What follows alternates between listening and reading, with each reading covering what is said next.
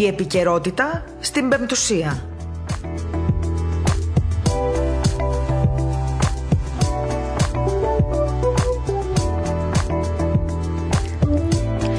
Καλησπέρα σας αγαπητοί ακροατές. Ε, Είναι κοντά σας η εκπομπή η επικαιρότητα στο ραδιόφωνο της Πεμπτουσίας Πέμπτη σήμερα 11 Φεβρουαρίου 5 λεπτά μετά τις 2 το μεσημέρι Μετά από την ωραιότατη νομίζω ενημέρωση που είχατε Από την Ναταλία Δανδόλου και το μαγκαζίνο του ραδιοφώνου της Πεμπτουσίας ε, Θα ασχοληθούμε σήμερα με αφορμή την επικαιρότητα πάντα Με ένα θέμα που μας, έτσι, το έχουμε αυτό τον καιρό στις καρδιές μας Παρόλο την, παρόλη την επικαιρότητα που μας βασανίζει βεβαίως Την επικαιρότητα σε σχέση πάντα με το θέμα της υγείας μας και τον κορονοϊό. ε, που έχει ανατρέψει, το ξέρετε όλοι, το νιώθουμε και το ζούμε όλοι. Έχει ανατρέψει πραγματικά την καθημερινότητά μας, τις συνήθειές μας, τη ζωή μας την ίδια. Παρ' όλα αυτά όμως ε, δεν πάβει η, η επικαιρότητα, η κανονική θα έλεγα, εκτός από αυτές τις εισβολές των θεμάτων του κορονοϊού, να είναι μέσα στα σχέδιά μας και μέσα έτσι στις μελέτες μας, στις έρευνές μας και στις ενημερώσεις μας.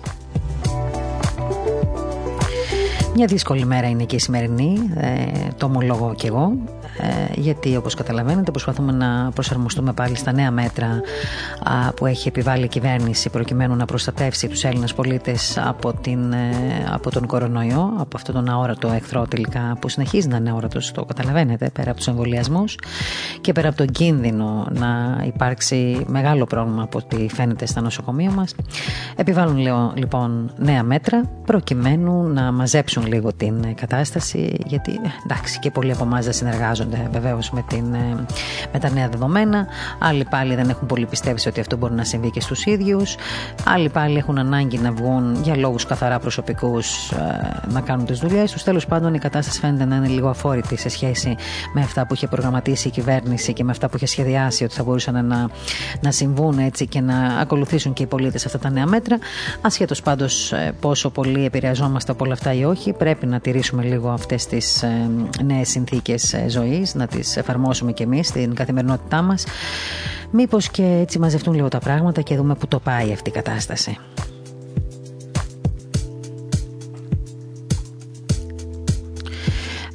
Πριν πούμε έτσι λίγο δύο λόγια για τα νέα μέτρα και για τις ειδήσεις που αυτή τη στιγμή αφορούν τα πρωτοσέλιδα των εφημερίδων αλλά και όλη την ενημέρωση που δεχόμαστε από το διαδίκτυο.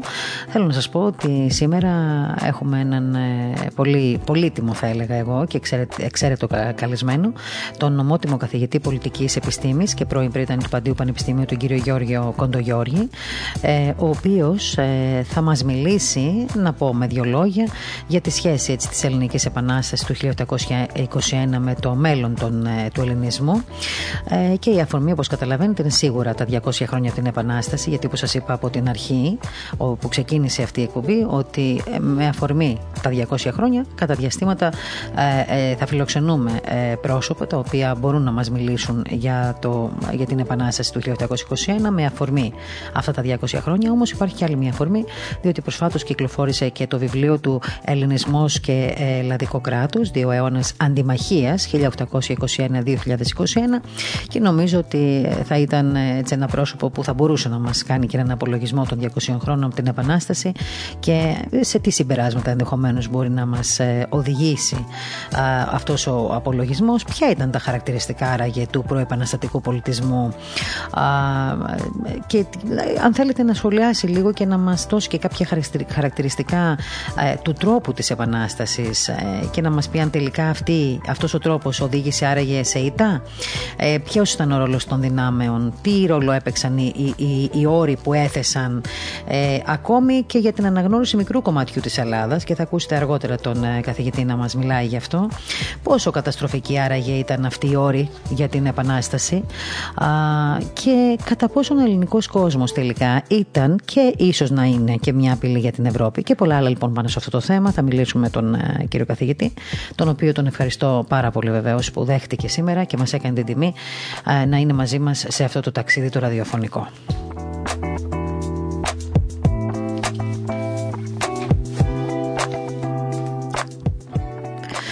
Λοιπόν, και πριν ε, πάμε ε, στο θέμα αυτό με τον, ε, με τον κύριο Κοντογιώργη, τον ομότιμο καθηγητή που σας είπα της πολιτικής επιστήμης και πρώην πρίτανη του Παντίου Πανεπιστημίου, θα ήθελα να σας ενημερώσω για κάποιες έτσι ειδήσεις της τελευταίας στιγμής που αφορούν όπως σας είπα και το θέμα της κατάστασης που βιώνουμε όλοι αυτή τη στιγμή.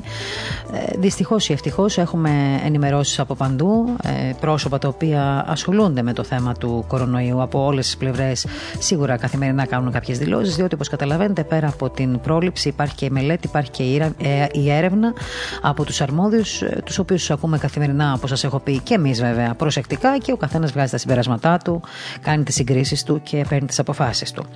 Σε υψηλά επίπεδα λοιπόν παραμένει το οικό φορτίο, έτσι φαίνεται τουλάχιστον, του κορονοϊού στα λίμματα της Αττικής, δυστυχώς και η σημαντική μείωσή του αναμένεται μόνο 10 μέρες μετά την εφαρμογή αυτών των περιοριστικών μέτρων που ανακοινώθηκαν ε, προσφάτως. Αυτό τουλάχιστον είπε ο κύριος Θωμαίδης, ο καθηγητής αναλυτικής χημίας του Πανεπιστημίου Αθηνών.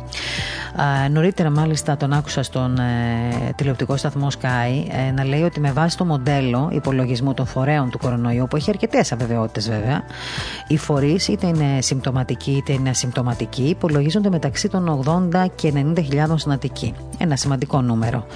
Ε, αναμένεται λοιπόν αύξηση και των εισαγωγών στα νοσοκομεία, αυτό είναι το δυστύχημα κατά τη γνώμη μου, ε, μετά την εφαρμογή του lockdown, κορύφωση του αριθμού των κρουσμάτων μέσα στο επόμενο 15μέρο και στη συνέχεια φαίνεται ότι θα ξεκινήσει και η πτώση των δικτών, όπου στην αρχή θα είναι σημαντική και στη συνέχεια βασανιστικά, όπως είπε και ο κύριος Θωμαίδης, αργή.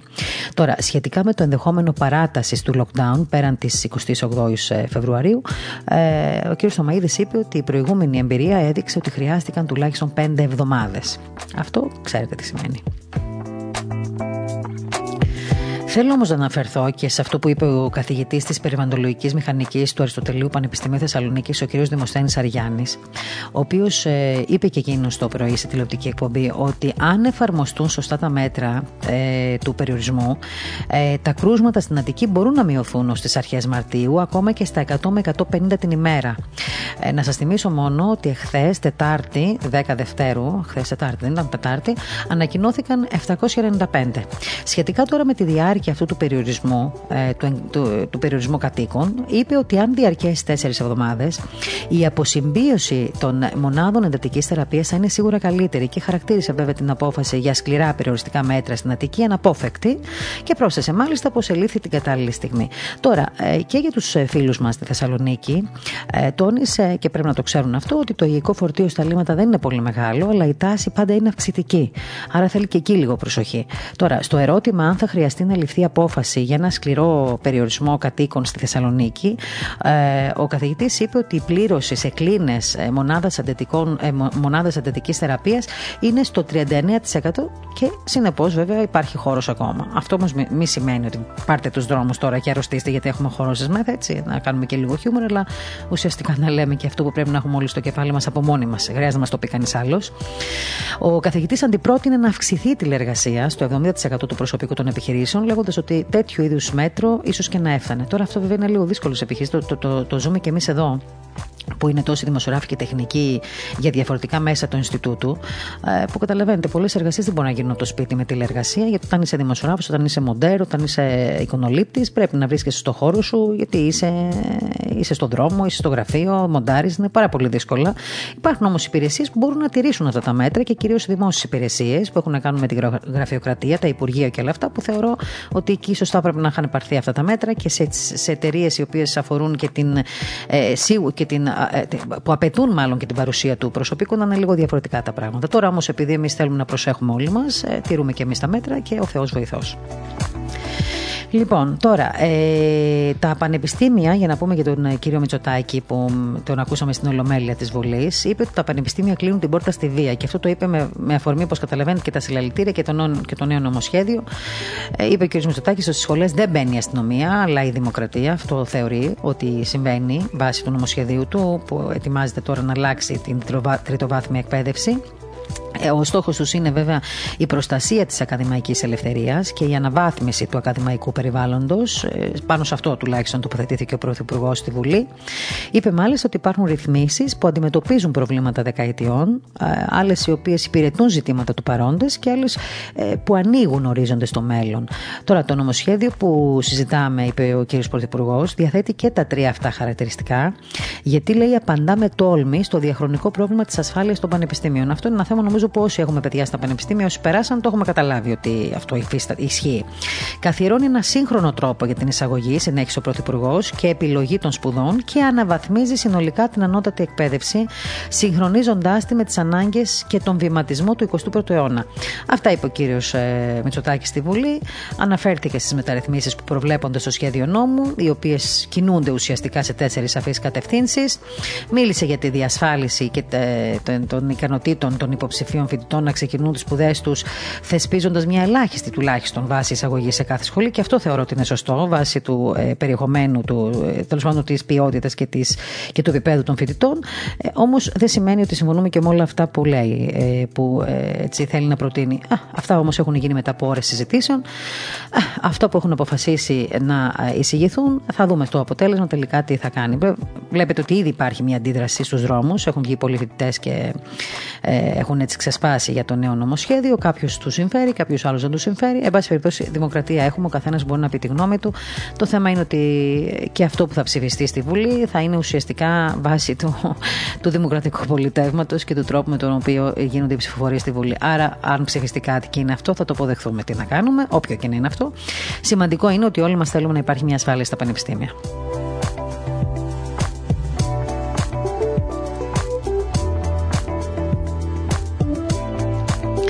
Λοιπόν, ε, ήθελα να πω λοιπόν ότι με αφορμή ε, τα μέτρα και με αφορμή ε, τον κορονοϊό ε, να είμαστε λίγο προσεκτικοί όλοι μας. αυτό που θέλω να πω και να ολοκληρώσω εδώ και να πάρουμε και μια ανάσα και μετά να επικοινωνήσουμε τον κύριο Κοντογιώργη, τον ομότιμο καθηγητή πολιτικής επιστήμης και πρώην πρίτανη του Ποντίου Πανεπιστημίου, τον κύριο Γιώργο Κοντογιώργη που σας είπα.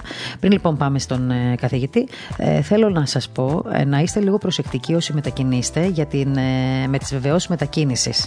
Έχουν αλλάξει τα πράγματα. Βέβαια αυτό θα αρχίσει να, ε, να, να ισχύει ό,τι ισχύει από τις 15 του μήνα. Μέχρι τις 15 λοιπόν του μήνα ε, πρέπει λίγο να προσέξετε όλοι όπου εργάζεστε τι χαρτιά πρέπει να έχετε γιατί οι βεβαιώσεις μετακίνησης αλλάζουν.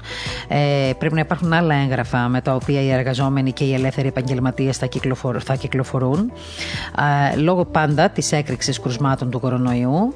Άρα λοιπόν ενημερωθείτε για το τι ισχύει για τους ελεύθερους επαγγελματίες, τι γίνεται στον ιδιωτικό τομέα, ε, τι γίνεται με τη τηλεργασία, ε, πώς θα γίνονται οι έλεγχοι. Ε, υπάρχουν άλλες άλλες οδηγίες για το δημόσιο τομέα. Ε, εν πάση περιπτώσει, νομίζω ότι όλοι πρέπει να ενημερωθείτε για να έχετε μια καλή συνάντηση με τους αστυνομικούς στον δρόμο, γιατί σίγουρα θα σταματήσουν. Νομίζω τουλάχιστον τις πρώτες μέρες θα γίνονται πολύ αυστηρά, αυστηροί έλεγχοι.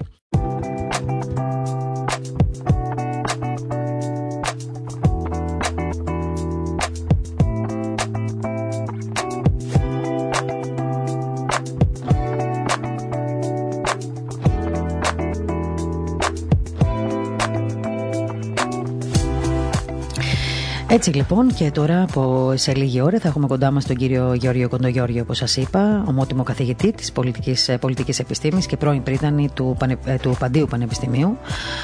Να συζητήσουμε για, με αφορμή πάντα τα 200 χρόνια από την Επανάσταση του 1821 και με αφορμή και το βιβλίο του Ελληνισμός και Ελλαδικό κράτος δύο αιώνες αντιμαχίας 1821-2021 Ο ομότιμος καθηγητής πολιτικής επιστήμης και πρώην πρίτανης του Παντίου Παντίου λοιπόν Πανεπιστημίου, ο κ. Γιώργος Κοτογιώργης, με αφορμή αυτή την ε, κυκλοφορία του βιβλίου του, θα συζητήσει μαζί μας για διάφορα θέματα που αφορούν την ε, Επανάσταση.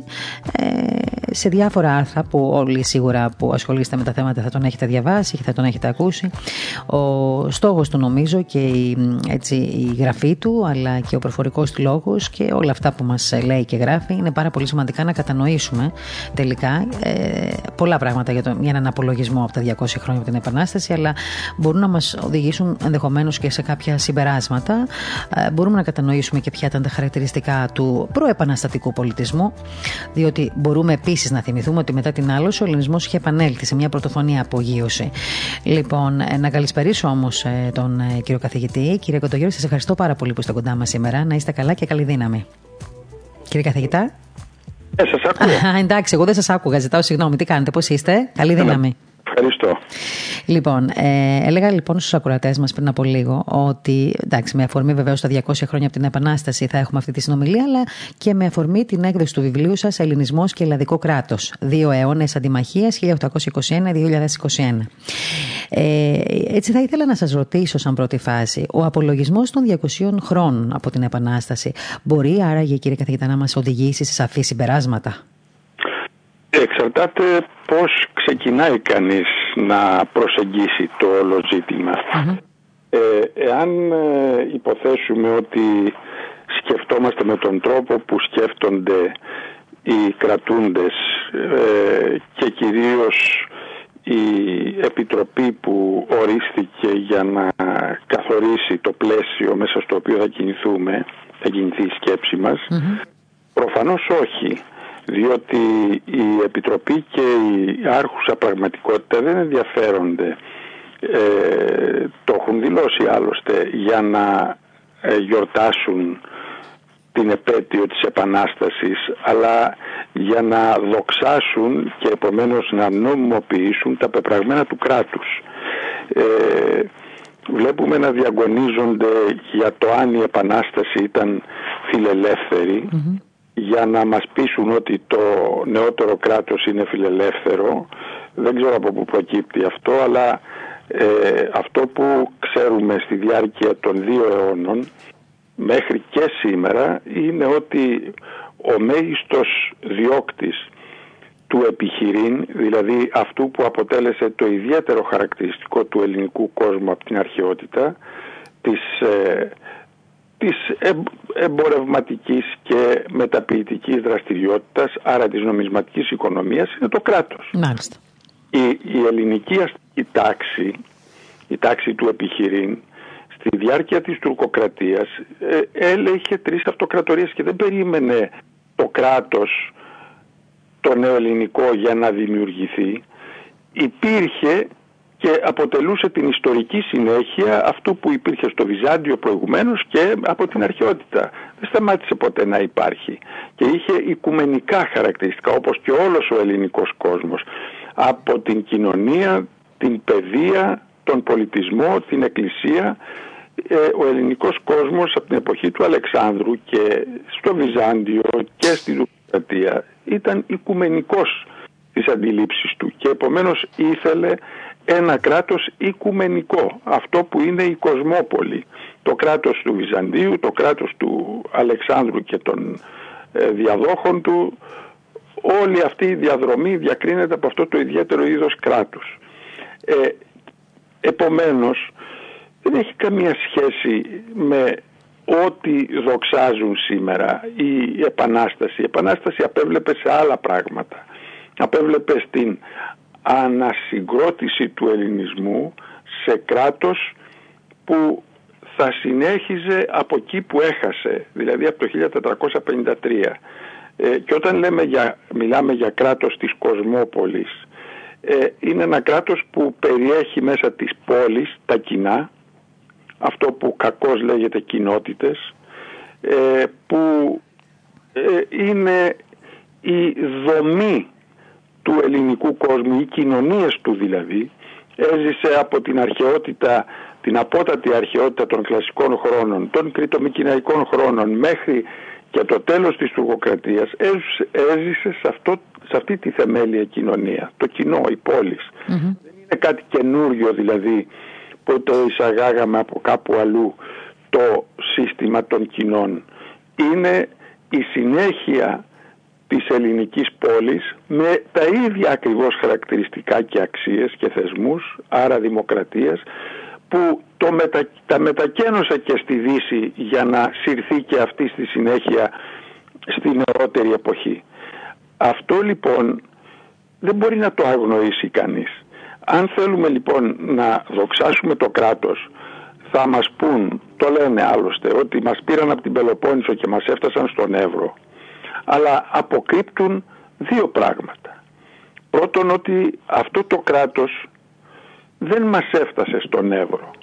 Εάν δεν είχε παρεμβληθεί η δεκαετία από το, 2000, από το 1909 μέχρι το 1920 ε, η, η Ελλάδα θα ήταν στα σύνορα της Θεσσαλίας. Μην το αγνοούμε αυτό.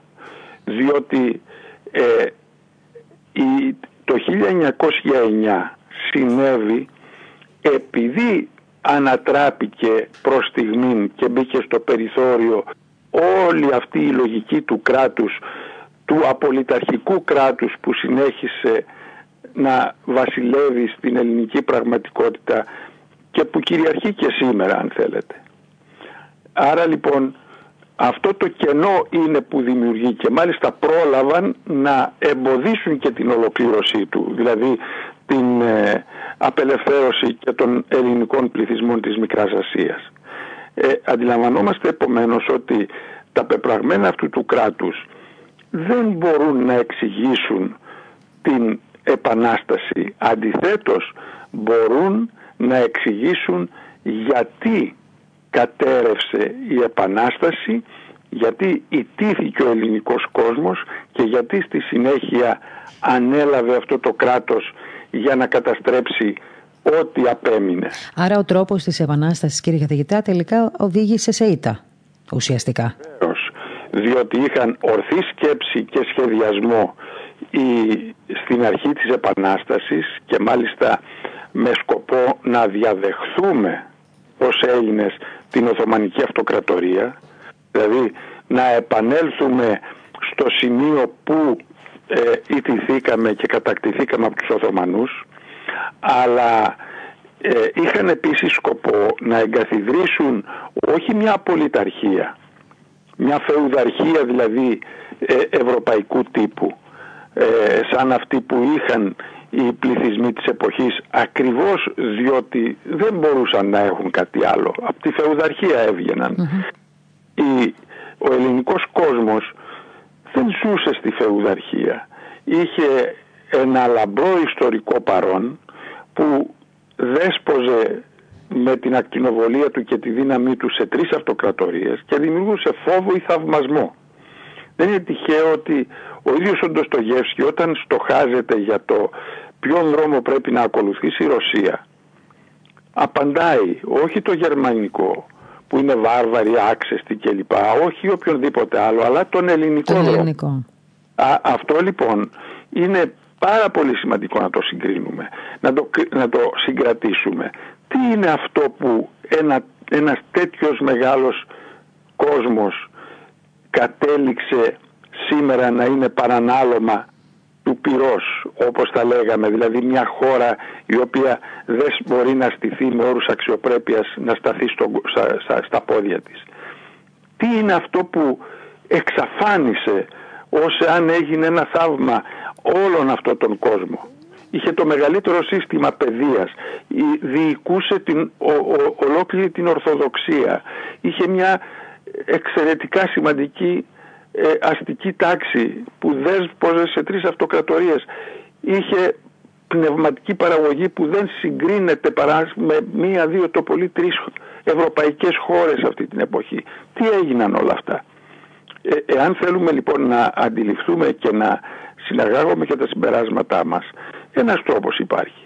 Να δούμε γιατί απέτυχε η Επανάσταση και γιατί ήρθαν αυτοί οι οποίοι ε, μέχρι τότε κρατιόντουσαν έξω και τους τροφοδοτούσαμε με δυναμική και εξέλιξη, δηλαδή οι ευρωπαϊκές δυνάμεις και εμφύτευσαν στην ελληνική ψυχή, στη μήτρα του ελληνισμού, μια απολυταρχία. Από εκείνη τη στιγμή έγινε μια, δημιουργήθηκε μια θανάσιμη αντιμαχία. Ουσιαστικά καταδίκασε ε, έτσι, σε μια συντριπτική ήττα όπως λέτε κι εσείς και οδήγησε εν τέλει στην παράδοσή του στις δυνάμεις της ευρωπαϊκής αυτής φεουδαλικής απολυταρχίας. Όχι μόνο Οι δυνάμεις της απολυταρχίας μας έδεσαν σιδηροδέσμιους. Δημιούργησαν ένα κρατικό μόρφωμα που ήταν μη βιώσιμο, εξαρτημένο δίκην προτεκτοράτου, με μία απολυταρχία, δηλαδή δεσποτικό καθεστώς και συγχρόνως με δυνάμεις κατοχής. Μην ξεχνάμε ότι ήρθε στρατός γερμανικός Μην ξεχνάμε ότι όλες τις πολιτικές και διοικητικές αρμοδιότητες τις κατήχαν Γερμανοί. Και μετά δημιούργησαν την εσωτερική ηγέτιδα τάξη η οποία φέρθηκαν και αυτοί ως γενίτσαροι απέναντι στον ελληνισμό όπου επεκτηνόταν το ελληνικό κράτος, καταργούσαν τα, τη δημοκρατία και τα κοινά, ε, δολοφόνησαν όπως ξέρουμε τον μεγάλο ηγέτη Καποδίστρια που ήθελε ακριβώς να συνεχίσει την γραμμή πλεύσης ο ελληνισμός που είχε και στη δημοκρατία, δηλαδή με το δικό του κράτος και τη δική του δημοκρατία και τη δική του εκκλησία αν θέλετε και οδήγησε στη συνέχεια σε αυτό που οδήγησε. Δηλαδή και κατήργησε τα ιστορικά θεμέλια του ελληνισμού και αυτό που δημιούργησε τη δόξα του αν θέλετε και κατήργησε τον μείζωνα ελληνισμό, τον εξαφάνισε όπως ξέρουμε και συγχρόνως ε, εφήρμοσε μια πολιτική εχθρότητας προς κάθε τι ελληνικό. Έπρεπε να πιστούμε ότι μας έδωσαν οι Δυτικοί, οι Ευρωπαίοι, εν πάση περιπτώσει, το κράτος που δεν ξέραμε εμείς τι είναι κράτος, ότι μας δίδαξαν τη δημοκρατία που δεν ξέραμε και την ελευθερία που δεν ξέραμε τι είναι, ότι μας έμαθαν ότι είμαστε απόγονοι των αρχαίων Ελλήνων, ως εάν εμείς δεν είμαστε εκείνοι οι οποίοι κατήχαμε τα σκύπτρα αυτής της συνέχειας σε όλη τη διάρκεια του Βυζαντίου και στην Τουρκοκρατία και τα μεταλαμπαδεύσαμε στη Δύση από πού τα παρέλαβαν οι Δύση, οι Δυτικοί; Οι Δυτικοί και όταν λέμε και οι, και οι Ρώσοι και οι Άραβες και λοιπά, από το Βυζάντιο. Άρα λοιπόν αντιλαμβάνεστε ότι όλη αυτή η κατασκευή κατατείνει στο να δοξάσει το κράτος και την εθελοδουλία και την εχθρότητα ε, όλων αυτών που τον έμονται γιατί πρέπει να μας πείσουν ότι το παρελθόν δεν είναι δικό μας. Ότι εμείς δεν έχουμε ιστορική συνέχεια από την αρχαιότητα αλλά αδιάπτωτη που περνάει από τους ελληνιστικούς, ρωμαϊκούς, βυζαντινούς και χρόνους της τουρκοκρατίας. Αλλά μας ξαναθύμισαν ποιοι είμαστε γιατί δεν ξέραμε. Οι δυτικοί.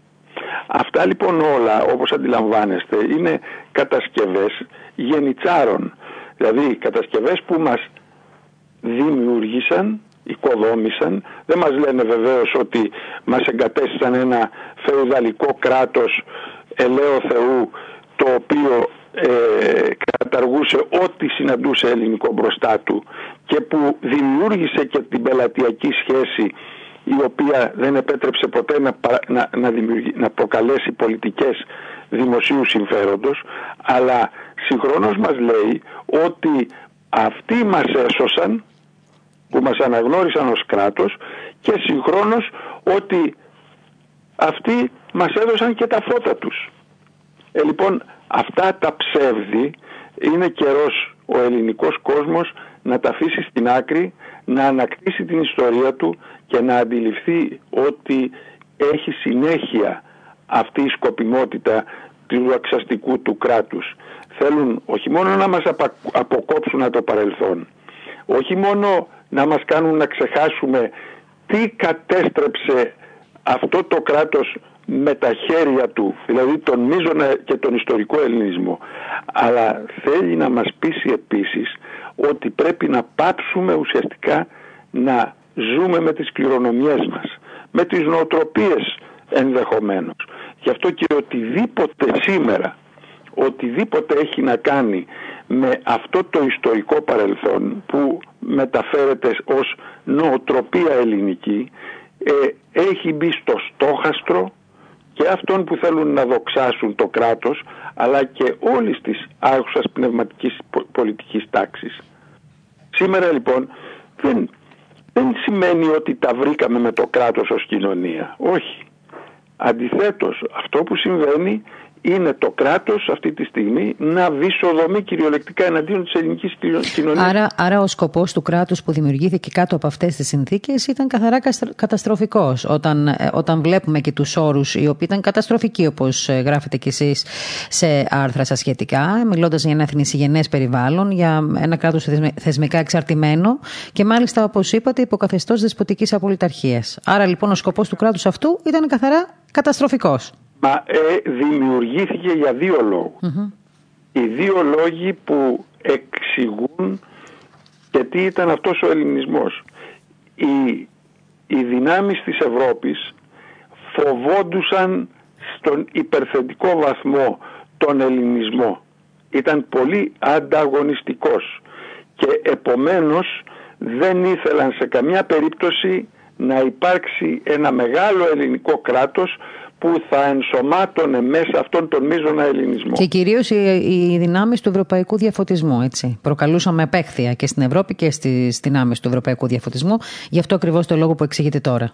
Α, μετά από μια στιγμή, δηλαδή μετά το, τον πόλεμο της Κρυμαίας το 1850 τόσο, ε, όλες οι δυνάμεις, συμπεριλαμβανομένων και των Ρώσων, δεν ήθελαν μια μεγάλη Ελλάδα.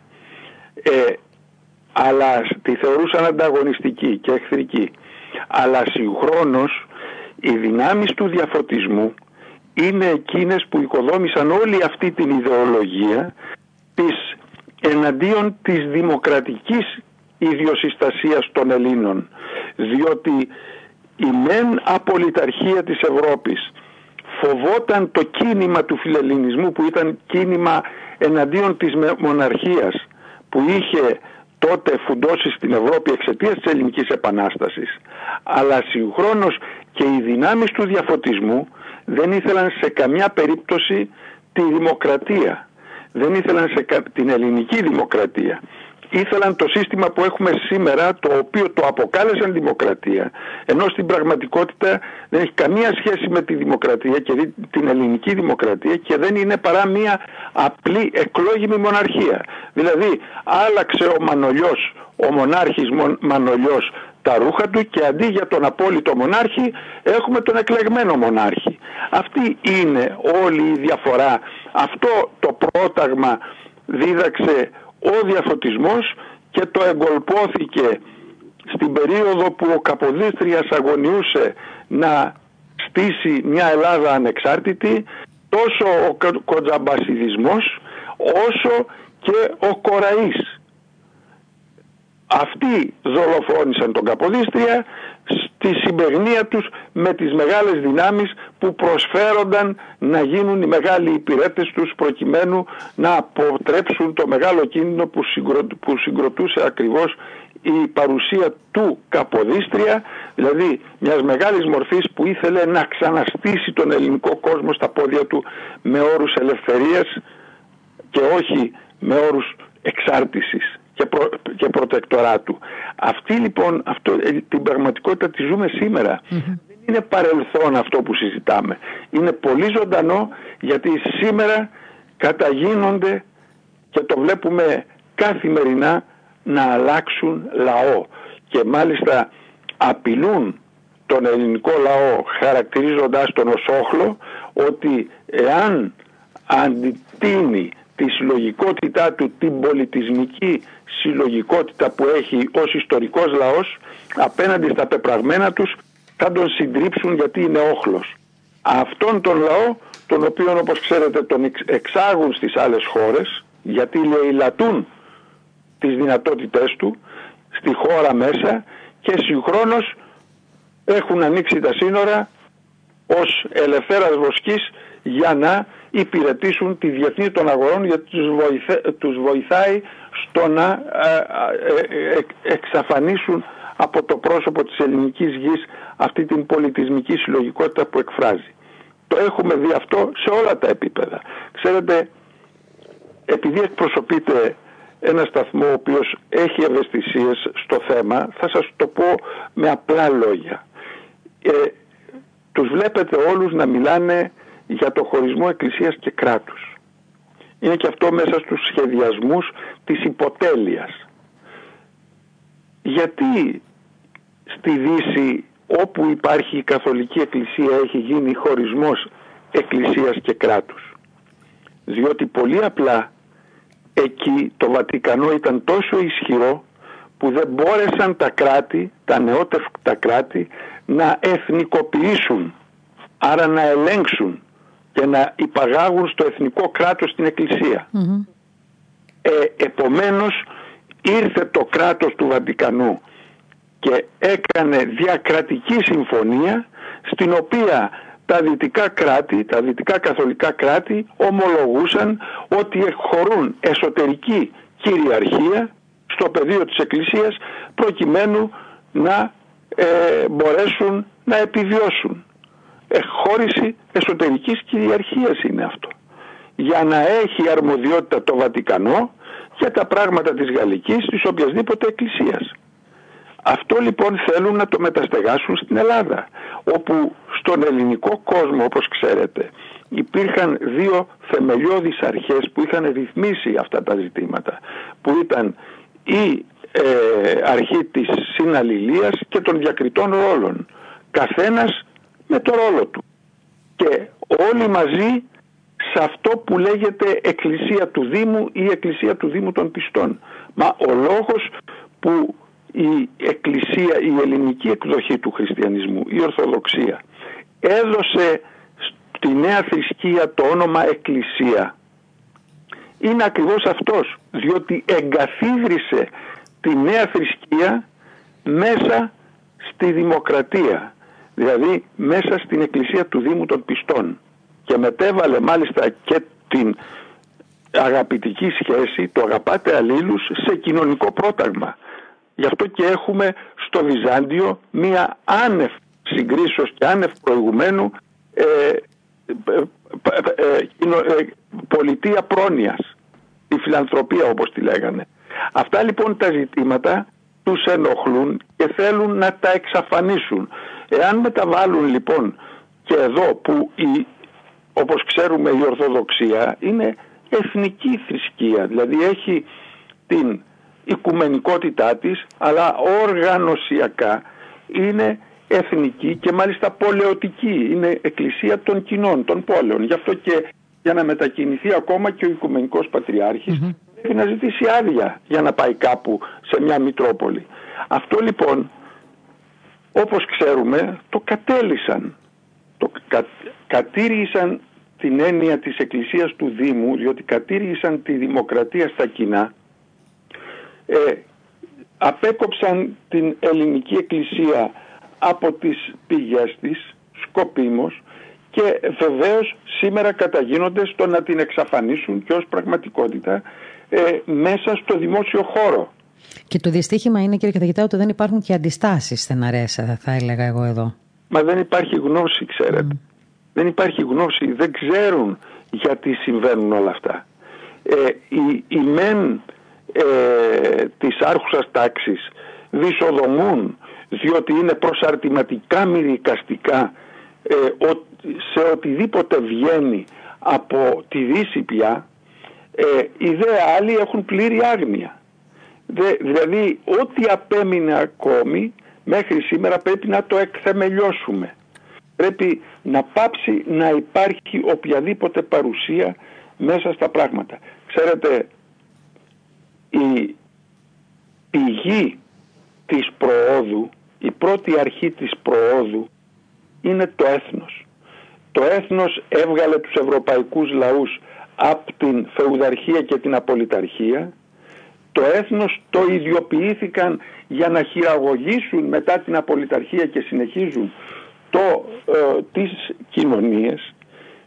Το έθνος όμως σήμερα είναι η μόνη σανίδα σωτηρίας εναντίον όλων αυτών που θέλουν να ηγεμονεύσουν, που είναι διεθνείς των αγορών, μην νομίζουμε ότι είναι κάτι εθνικό, εναντίον δισοδομή και θέλει να ηγεμονεύσει εναντίον των κοινωνιών, να τις φτάσει δηλαδή στο έσχατο σημείο της αδυναμίας και της φτώχειας. Αυτό λοιπόν, αυτή λοιπόν η πραγματικότητα είναι που τους κάνει επειδή είναι βαθιά αντιδραστικοί και οπισθοδρομικοί να μισούν, να αντιμάχονται ό,τι έχει να κάνει με την πολιτισμική συλλογικότητα και όχι μόνο στην Ελλάδα πια. Είναι παγκόσμιο το φαινόμενο γιατί η ηγεμονία των καινούριων ε, είναι παγκόσμια. Αυτό λοιπόν τους φοβίζει ότι εάν ο μόνος αντιστασιακός χώρος απέναντι στην ηγεμονία μιας οικονομίας που λαιλατεί και επομένως και απέναντι στην άρχουσα τάξη της κομματοκρατίας στην Ελλάδα είναι η πολιτισμική συλλογικότητα. Το να βγουν στους δρόμους έστω και να αξιώσουν να έχουν λόγο στα πράγματα. Άρα λοιπόν εάν θέλουμε να δούμε τι συμβαίνει σήμερα εν ώψη των 200 χρόνων που γιορτάζουμε είναι ακριβώς αυτό το μυστικό. Δηλαδή θέλουν να μας οδηγήσουν να μισήσουμε το παρελθόν μας, να ξεχάσουμε τα θεμέλια μας και τον μείζωνα ελληνισμό, ό,τι απέμεινε εξ αξιών, νοοτροπιών και βιωμάτων ως ελλαδική κοινωνία πια και να γίνουμε προσάρτημα, δηλαδή περίπου μάζα δυτικού τύπου ή τύπου μπούργας, ώστε να είμαστε πυθύνια και εθελόδουλα όργανα της άρχουσας κομματοκρατίας.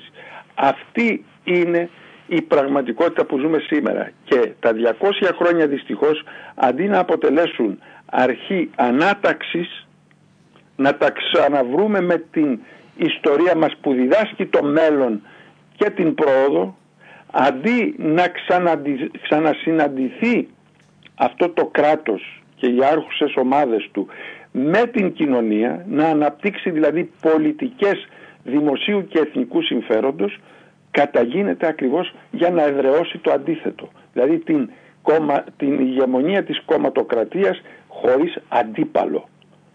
Αυτό δυστυχώς το ζούμε και θα το ζήσουμε σε όλη τη διάρκεια του, ε, ε, ε του έτους αυτού. Και όλη η επίκληση, αν έχετε προσέξει, έχει να κάνει με τις αρχές ελληνικές ρίζες. Από εκεί και πέρα αποκόπτεται ο ελληνικός κόσμος από το παρελθόν, διότι θέλουν να δικαιώσουν και να νομιμοποιήσουν το επιχείρημα ότι η συνέχεια της αρχαιότητας με την νεωτερικότητα υπάρχει και διασφαλίζεται μέσω της δυτικής φεουδαρχίας και όχι μέσω του Βυζαντίου. Ε, είναι σαφές ότι βιώνουμε μια συρρήκνωση του νέου ελληνισμού. Ε, όμως, ε, κύριε καθηγητά, είναι αναστρέψιμη. Και αν ναι, πώς άραγε; Ακούστε, δεν βιώνουμε μια συρρήκνωση, αλλά μια συρρήκνωση, αλλά μια συντριβή. Ναι, ακόμα χειρότερα. Ο ελληνικός κόσμος έχει εκτιμηθεί από τα έγγραφα της εποχής, τις πηγές, ότι στις αρχές του 19ου αιώνα, δηλαδή λίγο πριν την Επανάσταση, ε, είχε περί τα 9 εκατομμύρια. Δηλαδή όσοι είμαστε και σήμερα περίπου. Το ερώτημα είναι γιατί συνέβη αυτό; Όταν χώρες όπως η Αγγλία, η Μεγάλη Βρετανία είχε λιγότερο πληθυσμό από εμάς και σήμερα είναι περί τα 70 εκατομμύρια. Οι Τούρκοι επίσης και οι άλλοι λαοί της Ευρώπης. Εγώ σας δίνω ένα μόνο παράδειγμα. Δεν πρόκειται για συρρήκνωση, πρόκειται για συντριβή. Και δεν σταμάτησε.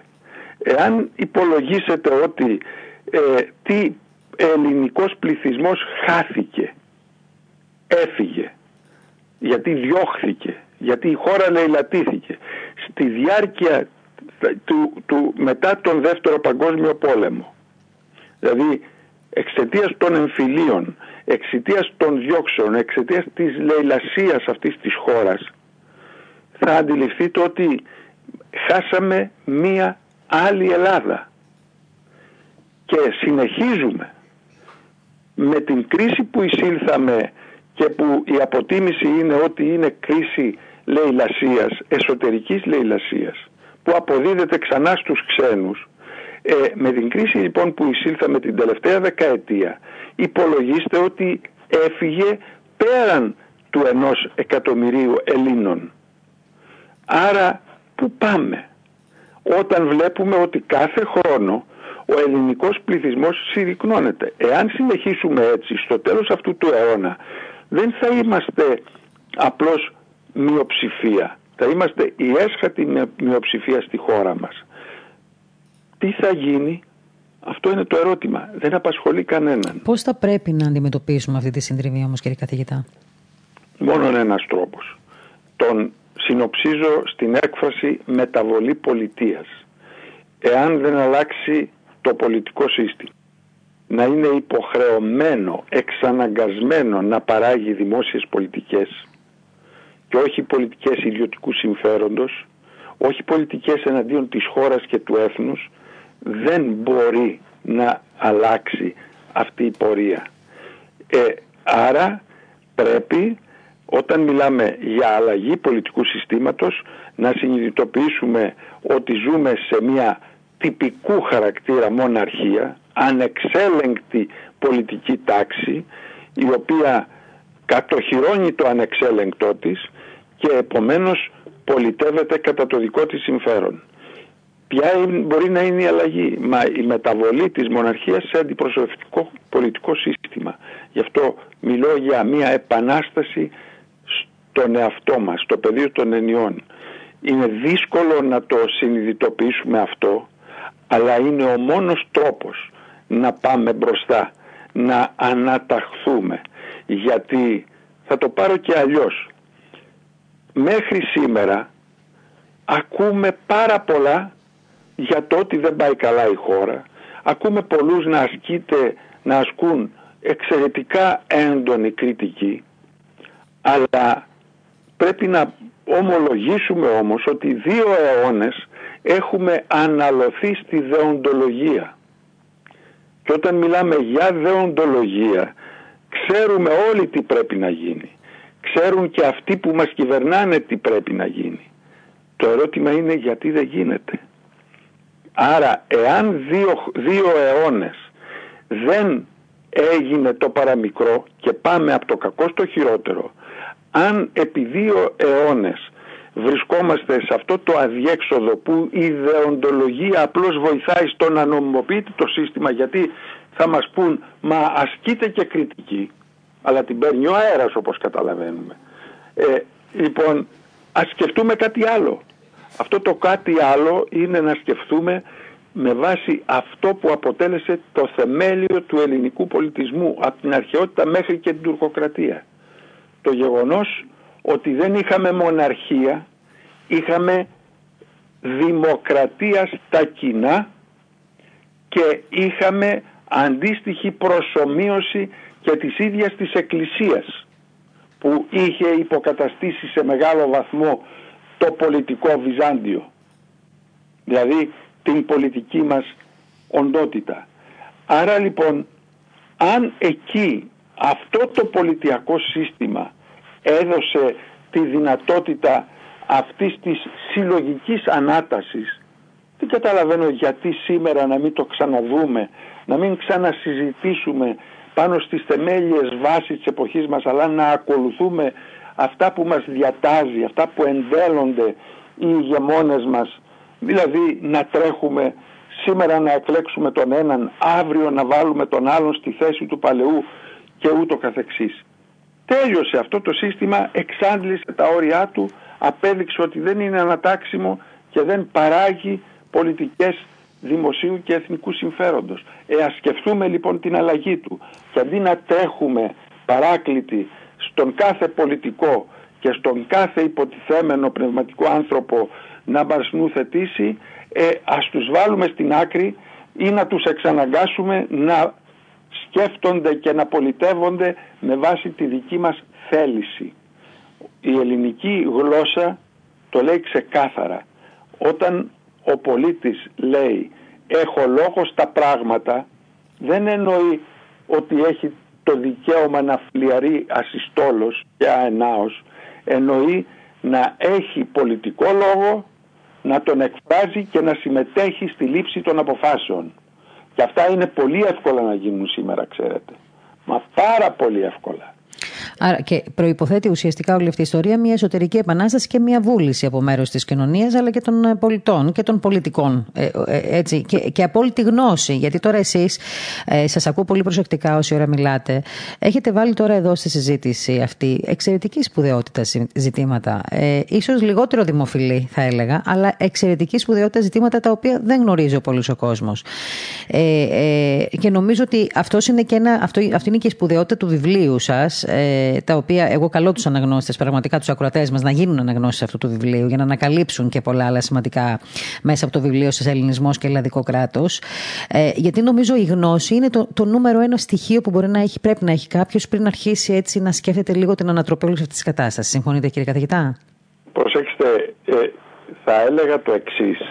Βεβαίως, δεν αρκεί να είναι κανείς ακουστικός για να μπορέσει να κάνει την κάθαρση του εαυτού του και να πάψει να σκέφτεται με τους όρους που του διδάσκουν δηλαδή της εθελοδουλειας ε, και της εξάρτησης πρέπει να μελετήσει τα πράγματα. Δηλαδή να μην σταθεί στα ακούσματα αλλά να πάει παραπέρα. Ακριβώς, να μελετήσει, να ερευνήσει, να μελετήσει, να συγκρίνει. Άρα να ξέρει τι επιλέγει. Προσέξτε. Ε, ε, επιμένω ότι για να μπορέσει κανείς να αποκωδικοποιήσει τα αίτια της ελληνικής δυστυχίας και κακοδαιμονίας πρέπει όχι να μελετήσει τα 200 χρόνια γιατί εκεί θα τον βάλουν στην παγίδα της, του δοξαστικού του κράτους αλλά να μελετήσει το σύνολο όχι μόνο της ελληνικής ιστορίας αλλά και το σύνολο της εξέλιξης του κόσμου στην προς την νεότερη εποχή. Εκεί θα αντιληφθεί, εγώ αν θέλετε από αυτή την αφετηρία κινούμε, διότι ε, η, πριν από το βιβλίο αυτό για τα 200 χρόνια ε, εξέδωσα ε, πέντε τόμους ογκώδης για το ελληνικό, ελληνικό κοσμοσύστημα. Σύστημα. Και αυτό εξετάζει την εξέλιξη και τα στοιχεία, τα θεμέλια στοιχεία του ελληνικού πολιτισμού τι μετακένωσε και πώς οδήγησε τον κόσμο στη νεότερη εποχή. Η νεότερη εποχή δεν γεννήθηκε ούτε στη Δύση ούτε στην Ανατολή. Γεννήθηκε στο μέσο προς Άνω Βυζάντιο και τα μετακένωσε εκεί. Αυτά λοιπόν τα στοιχεία πρέπει να τα συγκρατούμε και όταν προσεγγίζουμε τον ελληνικό κόσμο να μην βλέπουμε στατικά τις εξαρτήσεις μας σήμερα αλλά να στεκόμαστε σε αυτούς που μας τα διδάσκουν με επίγνωση της καθολικότητας του φαινομένου.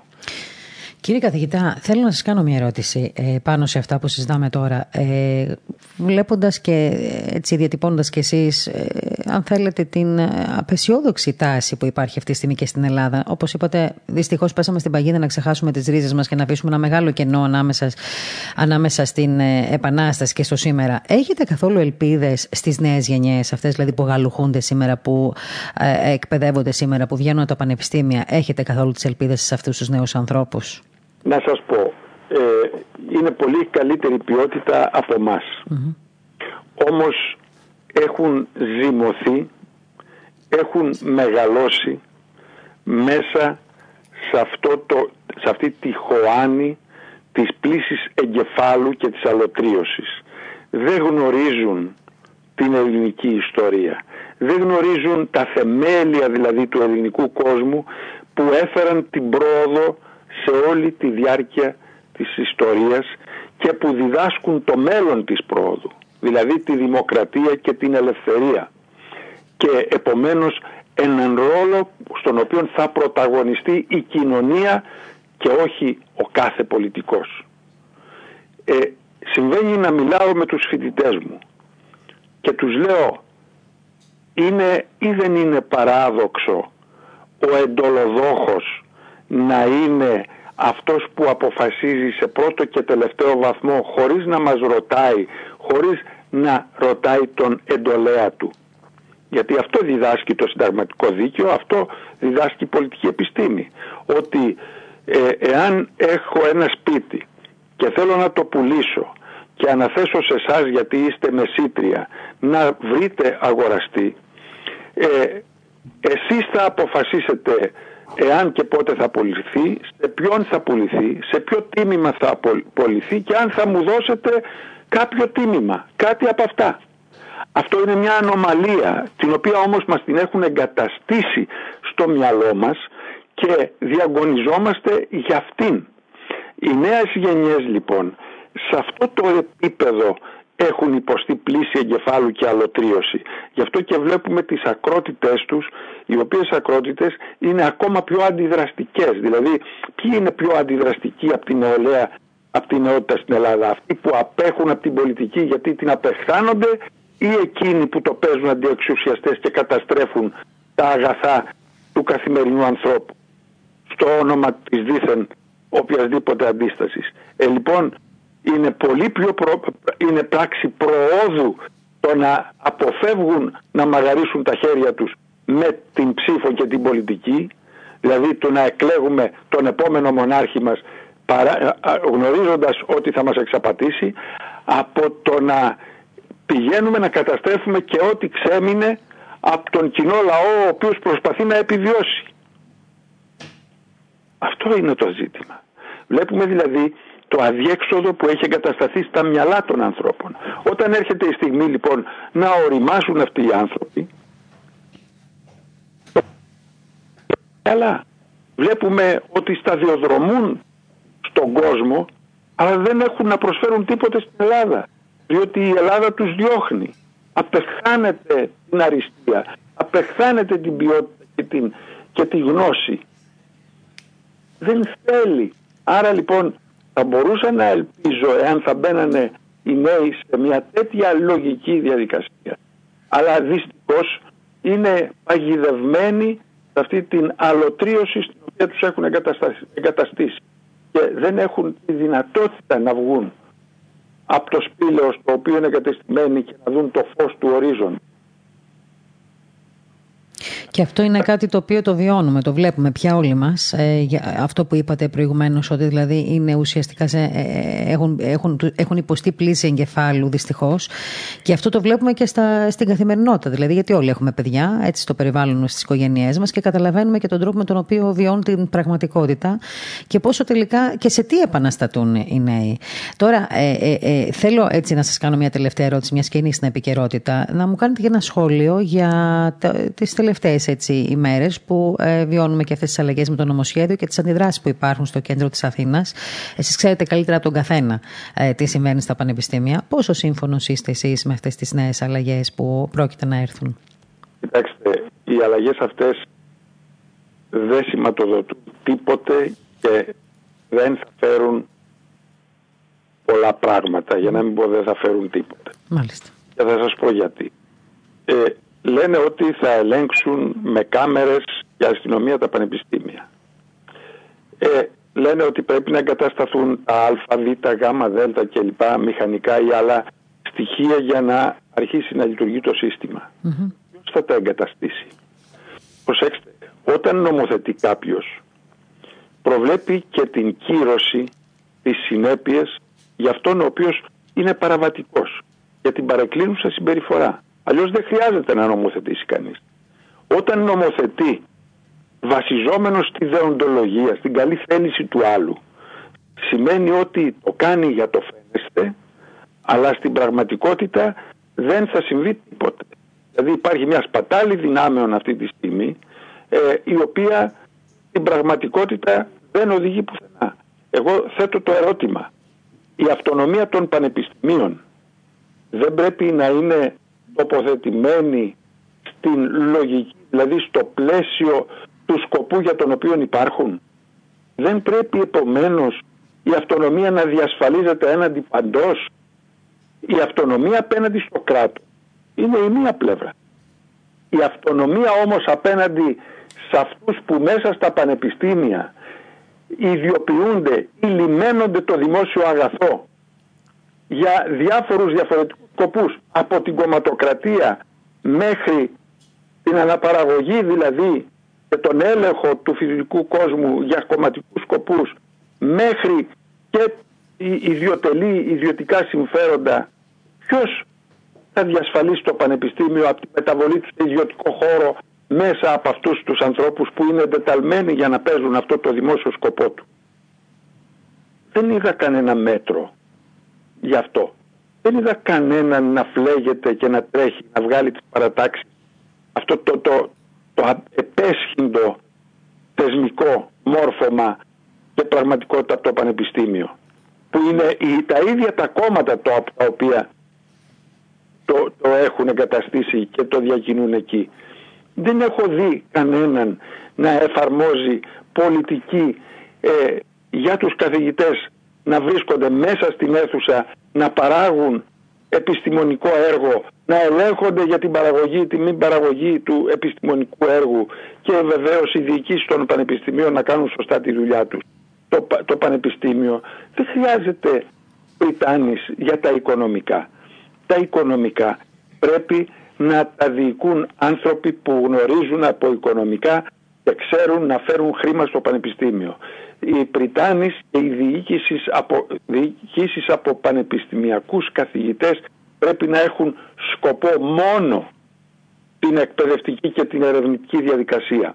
Αλλά πρέπει να είναι και εντεταλμένοι με συνέπειες για να την εφαρμόζουν, να την ελέγχουν και να την προωθούν. Το Πανεπιστήμιο το ελληνικό δεν έχει σπονδύλωση το να μπει ένας καθηγητής σήμερα να κάνει μάθημα και μετά να ξαναπάει την άλλη εβδομάδα δεν λέει τίποτα. Δεν λέει τίποτα, βέβαια. Στο ενδιάμεσο χώρο, χρόνο, ποια είναι η σχέση με την διαδικασία της μάθησης; Καμία. Όταν εγώ διδασκά και διδάσκω στο εξωτερικό, ε, εκεί εκείνο που συμβαίνει είναι από την ώρα που εγώ φεύγω από την αίθουσα μέχρι που ελέγχομαι για την παρουσία μου στην αίθουσα, μέχρι την ώρα που θα ξαναπάω. Υπάρχει μια σπονδυλωτή εκπαιδευτική διαδικασία που διασφαλίζεται από άλλο προσωπικό. Και διαρκή σχέση με τους φοιτητές και το αντικείμενο. Και προάγει τη γνώση για να είναι έτοιμοι οι φοιτητές για την επόμενη είσοδο στο μάθημα. Αυτά που είναι εδώ. Γιατί μιλάμε για εκπαιδευτική διαδικασία. Αυτό δεν είναι εκπαιδευτική διαδικασία. Και ξέρουμε πάρα πολύ καλά ότι η άρχουσα τάξη όσοι έχουν τη δυνατότητα, εν πάση περιπτώσει, στέλνει τα παιδιά της στο εξωτερικό. Στην Ελλάδα μένουν ακριβώς εκείνοι που είτε έχουν στοιχειοδός πατριωτισμό είτε ε, δεν έχουν τη δυνατότητα να πάνε στο εξωτερικό. Θα προσθέσω και κάτι άλλο, ξέρετε. Γίνεται μεγάλη συζήτηση για το ιδιωτικό πανεπιστήμιο, για να δούμε και πού υπάρχουν οι πηγες αντιδραστικότητας με την πολιτική έννοια του όρου αντίδραση και όχι με την άρνηση. Ναι, ναι. Ε, τι σημαίνει ιδιωτικό ή κρατικό πανεπιστήμιο; Σημασία έχει όπως θα έλεγε και ο Μάουτσα του για, τους, για τις γάτες δεν με ενδιαφέρει αν είναι μαύρη ή άσπρη γάτα να πιάνει ποντικούς. Άρα λοιπόν δεν έχει να μας ενδιαφέρει εάν το πανεπιστήμιο είναι ιδιωτικό ή κρατικό. Μας ενδιαφέρει να επιτελεί το σκοπό του. Άρα το κράτος να ελέγχει το σκοπό του πανεπιστημίου. Να υπάρχουν τα κρατικά πανεπιστήμια που να είναι ανταγωνιστικά στα ιδιωτικά, αλλά να υπάρχουν και τα ιδιωτικά να συμπληρώνουν. Μην ξεχνάμε ότι ακόμα και στη μέση εκπαίδευση το δημόσιο πανεπιστήμιο ήταν κόσμημα μέχρι τη μεταπολίτευση. Στη συνέχεια φροντίσαμε πάρα πολύ να απαξιώσουμε το, ιδιωτικό, το, το δημόσιο σχολείο και να καταξιώσουμε το ιδιωτικό. Λοιπόν, σήμερα συμβαίνει το ίδιο με το πανεπιστήμιο. Για να κρυφτούν οι πομπές του δημόσιου πανεπιστήμιου, του κρατικού πανεπιστημίου, γιατί θα αδειάσει από τους ικανούς καθηγητές το, το, το δημόσιο πανεπιστήμιο εάν δημιουργηθούν ιδιωτικά πανεπιστήμια. Ε, πέραν, πέραν των φοιτητών.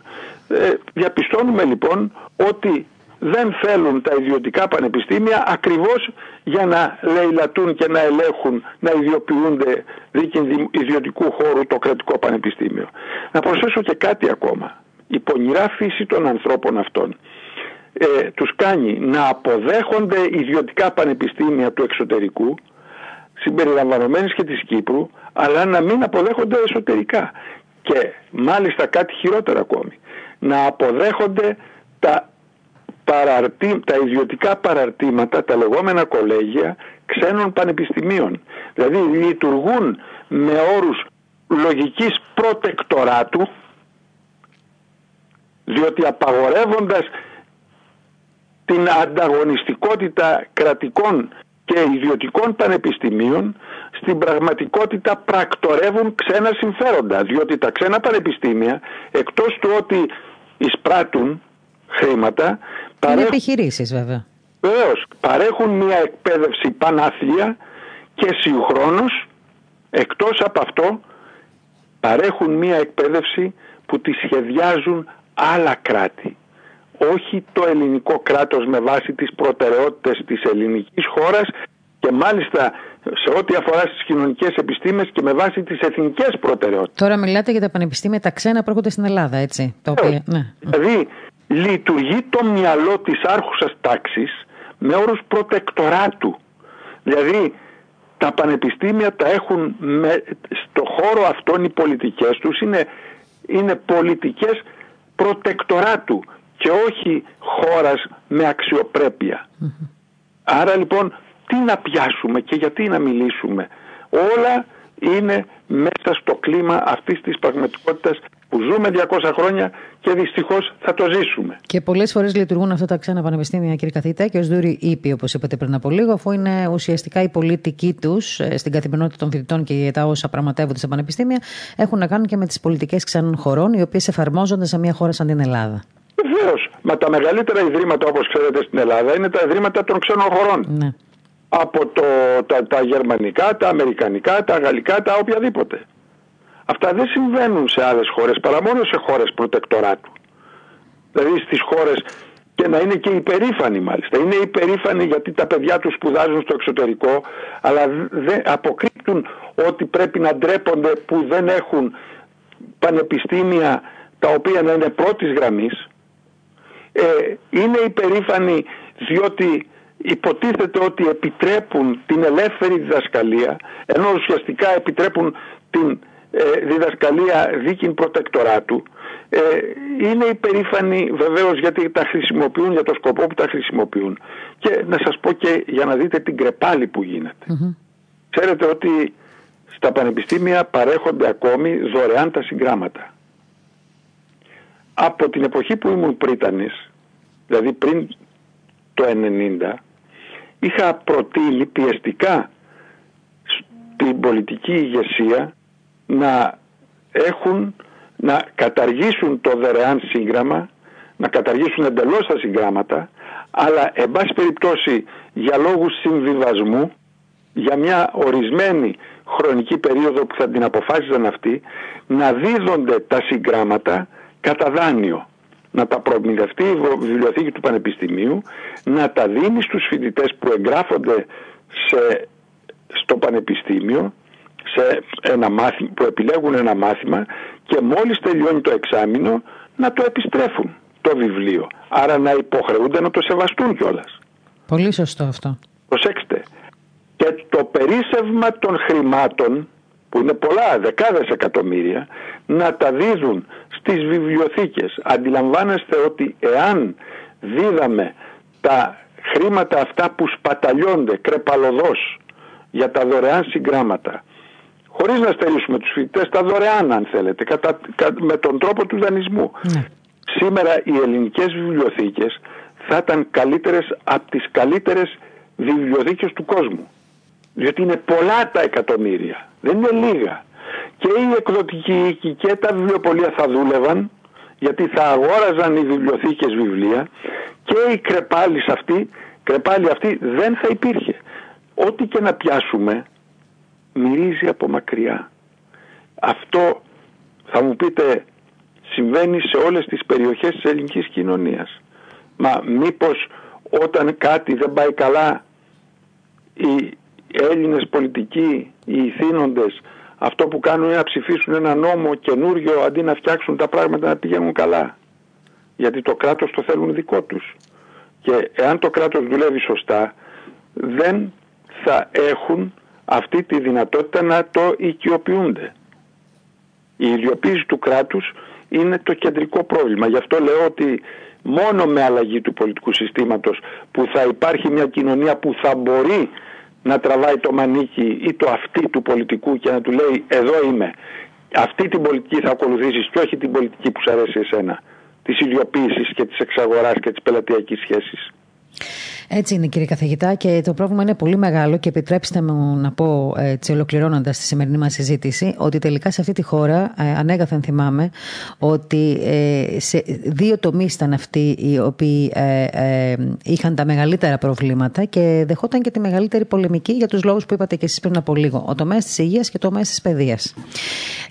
η υγεία έχει να κάνει με το σοβαρότερο αγαθό στον άνθρωπο βεβαίως αλλά και η παιδεία που έχει να κάνει με την καλλιέργεια και την εκπαίδευση και τις ε, πνευματικές δυνάμεις των ανθρώπων, βλέπετε σε τι κατάσταση βρίσκεται. Και δεν μιλάω τώρα για το διδακτικό προσωπικό, για το οποίο κανείς δεν μπορεί να πει κάτι, διότι οι Έλληνες ε, καθηγητές, το διδακτικό προσωπικό γενικότερα στα σχόλια, αλλά και το υλικό των παιδιών, το οποίο φεύγει στο εξωτερικό, βλέπετε σε τι πλαίσιο τελικά καλείται να εκπαιδεύσει, να μεταδώσει τη γνώση ή να τη λάβει τη γνώση. Ουσιαστικά, ενώ έχουμε το περιεχόμενο, δεν έχουμε το περιτύλιγμα, που πολλές φορές είναι πάρα πολύ σημαντικό όμως και σε, αυτές τις, ε, σε αυτούς τους τομείς. Ε, εγώ θέλω να σα ευχαριστήσω πάρα πολύ σήμερα που μας δώσατε αυτόν τον χρόνο, τον πολύτιμο χρόνο που ξέρω ότι δεν έχετε πολύ, αλλά και σας ευχαριστούμε πολύ. Και θα θέλαμε να ανανεώσουμε μαζί σας το ραντεβού και σε άλλες εκπομπές, γιατί βλέπω ότι υπάρχει και μία πύχη. Ξέρετε, ε, δύσκολα υπάρχουν, δίνεται βήμα μάλλον σε τέτοιες απόψεις. Ε, και εμείς θέλουμε να πρωτοπορήσουμε σε αυτό, γιατί υπάρχουν ζητήματα τα οποία το ελληνικό κοινό, ε, κροατές, θεατές, χρήστε, πρέπει να ενημερώνονται για να υπάρχει και μια αφύπνιση για τα όσα, όσα συμβαίνουν αυτή τη στιγμή. Ε, δεν ξέρω αν θέλετε να συμπληρώσετε κάτι ως επίλογο έτσι, της συζήτησής μας. Υπάρχει μια επάλληλη ε, κυλιόμενη διαπλοκή στην οποία προσχωρούν μεγάλες ομάδες συμφερόντων και οι, οποίοι, οι οποίες αυτές ομάδες με ενορχιστρωτή εννοείται την κορυφαία εκδήλωση του κράτους, την πολιτική τάξη και τη διανόηση καταφέρνει ε, αυτούς που δεν μπορεί να τους ελέγξει, να τους κάνει δικούς της ή να τους χειραγωγήσει, να τους περιβάλλει με την αγάπη της σιωπής. Δηλαδή του αποκλεισμού ώστε να μην έχουν φωνή άρα να μην ενοχλούν την κρατούσα κατάσταση. Αυτό είναι και το κεντρικό πρόβλημα ξέρετε και εάν αυτοί μένονται εναντίον του διαδικτύου σήμερα μένονται ακριβώς όχι γιατί ε, προσχηματικά βεβαίως γιατί μπορούν να ελέγξουν τις παράνομες συμπεριφορές που αναπτύσσονται εκεί αλλά με πρόσχημα τις παράνομες αυτές συμπεριφορές ε, προσπαθούν να ελέγξουν και τις ελεύθερες φωνές που μπορούν να διοχετεύουν τη σκέψη τους μέσω του διαδικτύου. Ε, και εκεί λοιπόν έχει αρχίσει να υπησέρχεται η αρχή της ε, λογοκρισίας γιατί η φωνή ε, αποκτά σημασία εάν ακούγεται. Εάν την περιβάλλουν με την αγάπη της σιωπής δεν ενδιαφέρει. Μάλιστα. Ε, Σας ευχαριστώ πάρα πολύ, κύριε καθηγητά. Να είστε καλά. Εύχομαι καλή δύναμη στο έργο σας και εύχομαι να τα ξαναπούμε σύντομα. Ευχαριστώ και εγώ για την τιμή που μου κάνατε να μιλήσω μαζί. Η τιμή είναι δική μας και καλή επιτυχία βεβαίως στο βιβλίο σας και σε όλα τα υπόλοιπα, γιατί και οι πέντε τόμοι έχουν μεγάλο ενδιαφέρον. Νομίζω ότι πρέπει οι Έλληνες που σέβονται τον εαυτό τους και την ιστορία τους να αποκτήσουν αυτά τα βιβλία, προκειμένου να μάθουν πολλά περισσότερα από αυτά που νομίζουμε ότι γνωρίζουμε. Το ελληνικό κοσμοσύστημα είναι από τις εκδόσεις ε, το ελληνισμό και ελλαδικό κράτος από τις εκδόσεις ποιότητα. Μάλιστα. Όποιος θέλει, βέβαια, μπορεί να ρωτήσει και εμάς περισσότερα γι' αυτά, να τους ε, βοηθήσουμε. Θα κάνουμε όμως και κάποιες αναδημοσιεύσεις στο πρακτορείο Ορθοδοξία εδώ και στην Πεμπτουσία, οπότε θα μπορούν να πάρουν και άλλες πληροφορίες. Και να πούμε στους ακροατές μας ότι η συνέντευξη που μόλις τώρα είχαμε, η συζήτηση που είχαμε μόλις τώρα μαζί, σε πολύ λίγο θα υπάρχει αναρτημένη στο Διεθνές Πρακτορείο Ορθοδοξία, op.gr και στην πεμπτουσία.gr, αλλά και σε μορφή podcast που μπορείτε να την ακούσετε ανά πάσα στιγμή. Κύριε καθηγητά, σας ευχαριστώ πάρα πολύ. Να είστε καλά καλή δύναμη. Ήταν στην ε, παρέα μας σήμερα ο ομότιμος καθηγητής πολιτικής επιστήμης και πρώην πρίτανης του Παντίου Πανεπιστημίου, ο κ. Γιώργος Κοντογιώργης. Ε, είπε τόσο σημαντικά πράγματα που να σας πω την αλήθεια. Δεν ξέρω αν. Ε, χάρηκα πολύ που τον είχα στην εκπομπή. Απ' την άλλη, έτσι ένιωσα και λίγο θλίψη για όλα όσα άκουσα. Πολλά από αυτά δεν τα γνωρίζουμε πολύ, να ξέρετε. Και οι δημοσιογράφοι και γενικά οι πολίτες που κάνουν διάφορες δουλειές δεν έχει σημασία. Καλό είναι όμως πραγματικά να Πρέπει να το κάνουμε αυτό. Πρέπει να δούμε λίγο καλύτερα την ιστορία μας. Ε, είπε πάρα πολλά σημαντικά ε, ο κ. καθηγητής ε, σήμερα και ε, θέλω να κρατήσω αυτό που είπε όχι στην παγίδα του δοξαστικού του κράτους να μελετήσουμε το σύνολο της εξέλιξης του κόσμου προς την νεότερη εποχή να δούμε που πάει η Ελλάδα τι παρακαταθήκες έχουμε παραλάβει τι έχουμε κρατήσει από την Επανάσταση από αυτά τα 200, 200 χρόνια τώρα έτσι, τι έχουμε πάρει από τότε πώς πάει το μέλλον των Ελλήνων πού πάμε παρακάτω ε, ξέρουμε όλοι ότι ο ελληνικός κόσμος ήταν μια απειλή και είναι μια απειλή για την Ευρώπη είναι γεγονός ότι το ελληνικό δημοκρατικό κεκτημένο προκαλεί και προκαλούσε και θα προκαλεί απέχθεια και στην Ευρώπη και στις δυνάμεις του ευρωπαϊκού διαφωτισμού από το παρελθόν. Και νομίζω ότι αυτή η αποδόμηση του ελληνισμού που επιχειρείται και επιχειρείται, ακούσατε και τον ε, κύριο Κοντογιώργη να μιλάει γι' αυτό, ήταν μια προδιαγεγραμμένη πράξη. Πώς μπορούμε όμως να στηρίξουμε, ε, αν θέλετε, αυτό τον ελληνισμό με όλες αυτές τις πληγές που έχει από τα χρόνια που πέρασαν. Ε, ξέρουμε όλοι πολύ καλά ότι πάντα επιχειρείται μια και ακόμα επιχειρείται μια, ε, θα έλεγα, πολιτισμική αποκοπή της ελλαδικής κρατικής κοινωνίας από τις εθνικές ρίζες. Τι κάνουμε όμως εμείς γι' αυτό; Ε, θέλω να σημειώσουμε και κάτι άλλο και νομίζω ότι αυτό το βλέπουμε γενικότερα όσοι διαβάζουμε ιστορία και όσοι μπορούμε να διαβάζουμε και να μελετούμε την επικαιρότητα και όσα ε, συμβαίνουν πια ότι ε, υπάρχει και μια έτσι εμφανέστατη αντιπάθεια των ελίτ του ελλαδικού κράτους κατά του έθνους και της ελληνικής συνέχειας.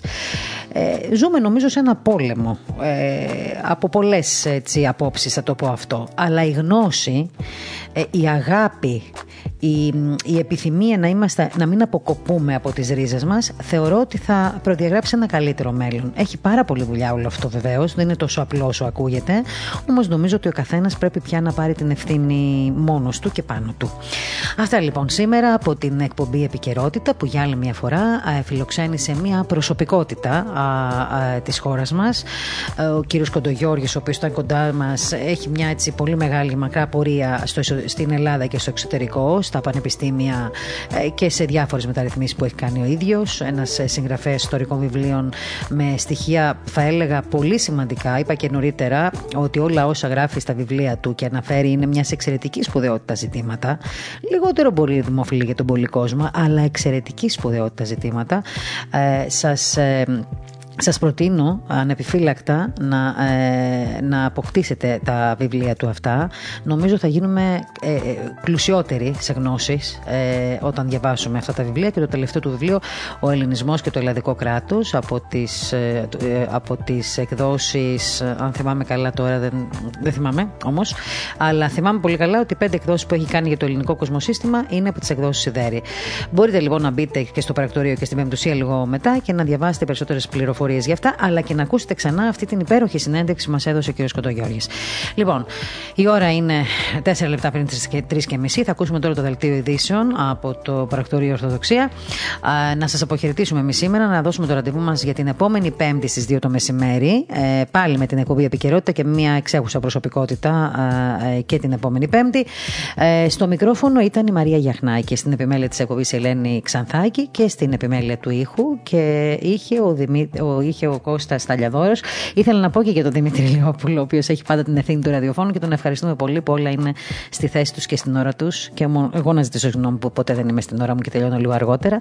Λοιπόν, σας ευχαριστώ πολύ να έχετε ένα ωραίο απόγευμα, μια ωραία Παρασκευή, ένα ωραίο Σαββατοκύριακο. Μην θρυνείτε που κλεινόμαστε μέσα. Α κάνουμε λίγο υπομονή, θα έρθει και μια ωραία μέρα.